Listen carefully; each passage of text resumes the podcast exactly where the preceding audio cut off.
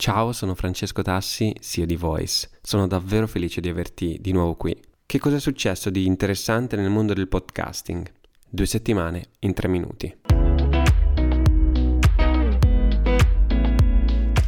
Era il 2010 quando Spreaker, eh, società fondata da Francesco Baschieri, fa la sua comparsa a Bologna, in Italia. E quando questa settimana è trapelata la notizia dell'acquisizione da parte di iHeartMedia di Voxnest, il gruppo di cui adesso Francesco è CEO, eh, ero davvero felice.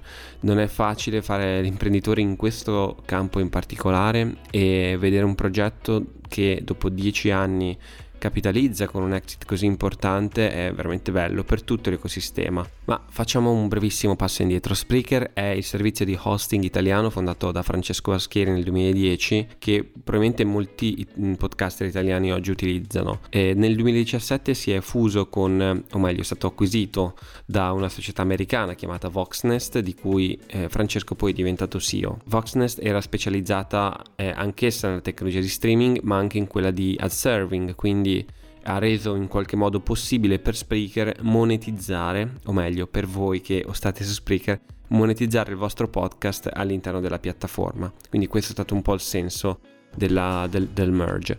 E iHeartMedia in questa settimana ha acquisito Voxnest e quindi Spreaker per una somma che non è ancora stata chiarita eh, e forse non, non, lo sarà mai ehm, e darà sicuramente una grandissima opportunità a tutto il colosso eh, statunitense e italiano per evolvere in questo ecosistema che a quanto pare si sta sempre più muovendo eh, in termini pubblicitari. Vedremo quali saranno le prossime mosse, ma nel frattempo faccio un grandissimo in bocca al lupo e complimenti a Francesco Vaschieri. Il secondo tema riguarda la discovery, cioè il uno dei principali problemi per chi si approccia al podcasting è che podcast ascolto.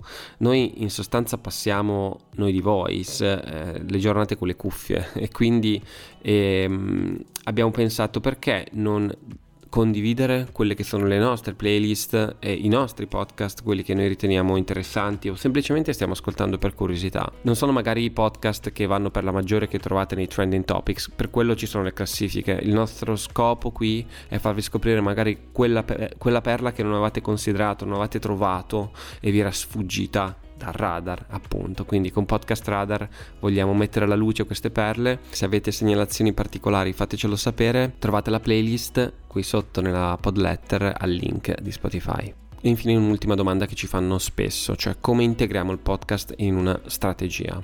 Per renderlo effettivamente uno strumento di marketing efficace, il podcast non può essere una cattedrale nel deserto, un progetto che rimane lì, un test da qualche parte, ma deve essere integrato a 360 gradi in una strategia più ampia. Creare un branded podcast che è disconnesso dagli altri strumenti comunicativi, dagli altri canali, significa in qualche modo fallire, prima ancora di iniziare. Abbiamo scritto un articolo in cui spieghiamo nel dettaglio come operiamo noi in questo caso, lo trovi anche qui al nostro link. Per questa settimana è davvero tutto, grazie per essere stato con noi, un ciao da Francesco e dal team di Voice. Buon podcasting.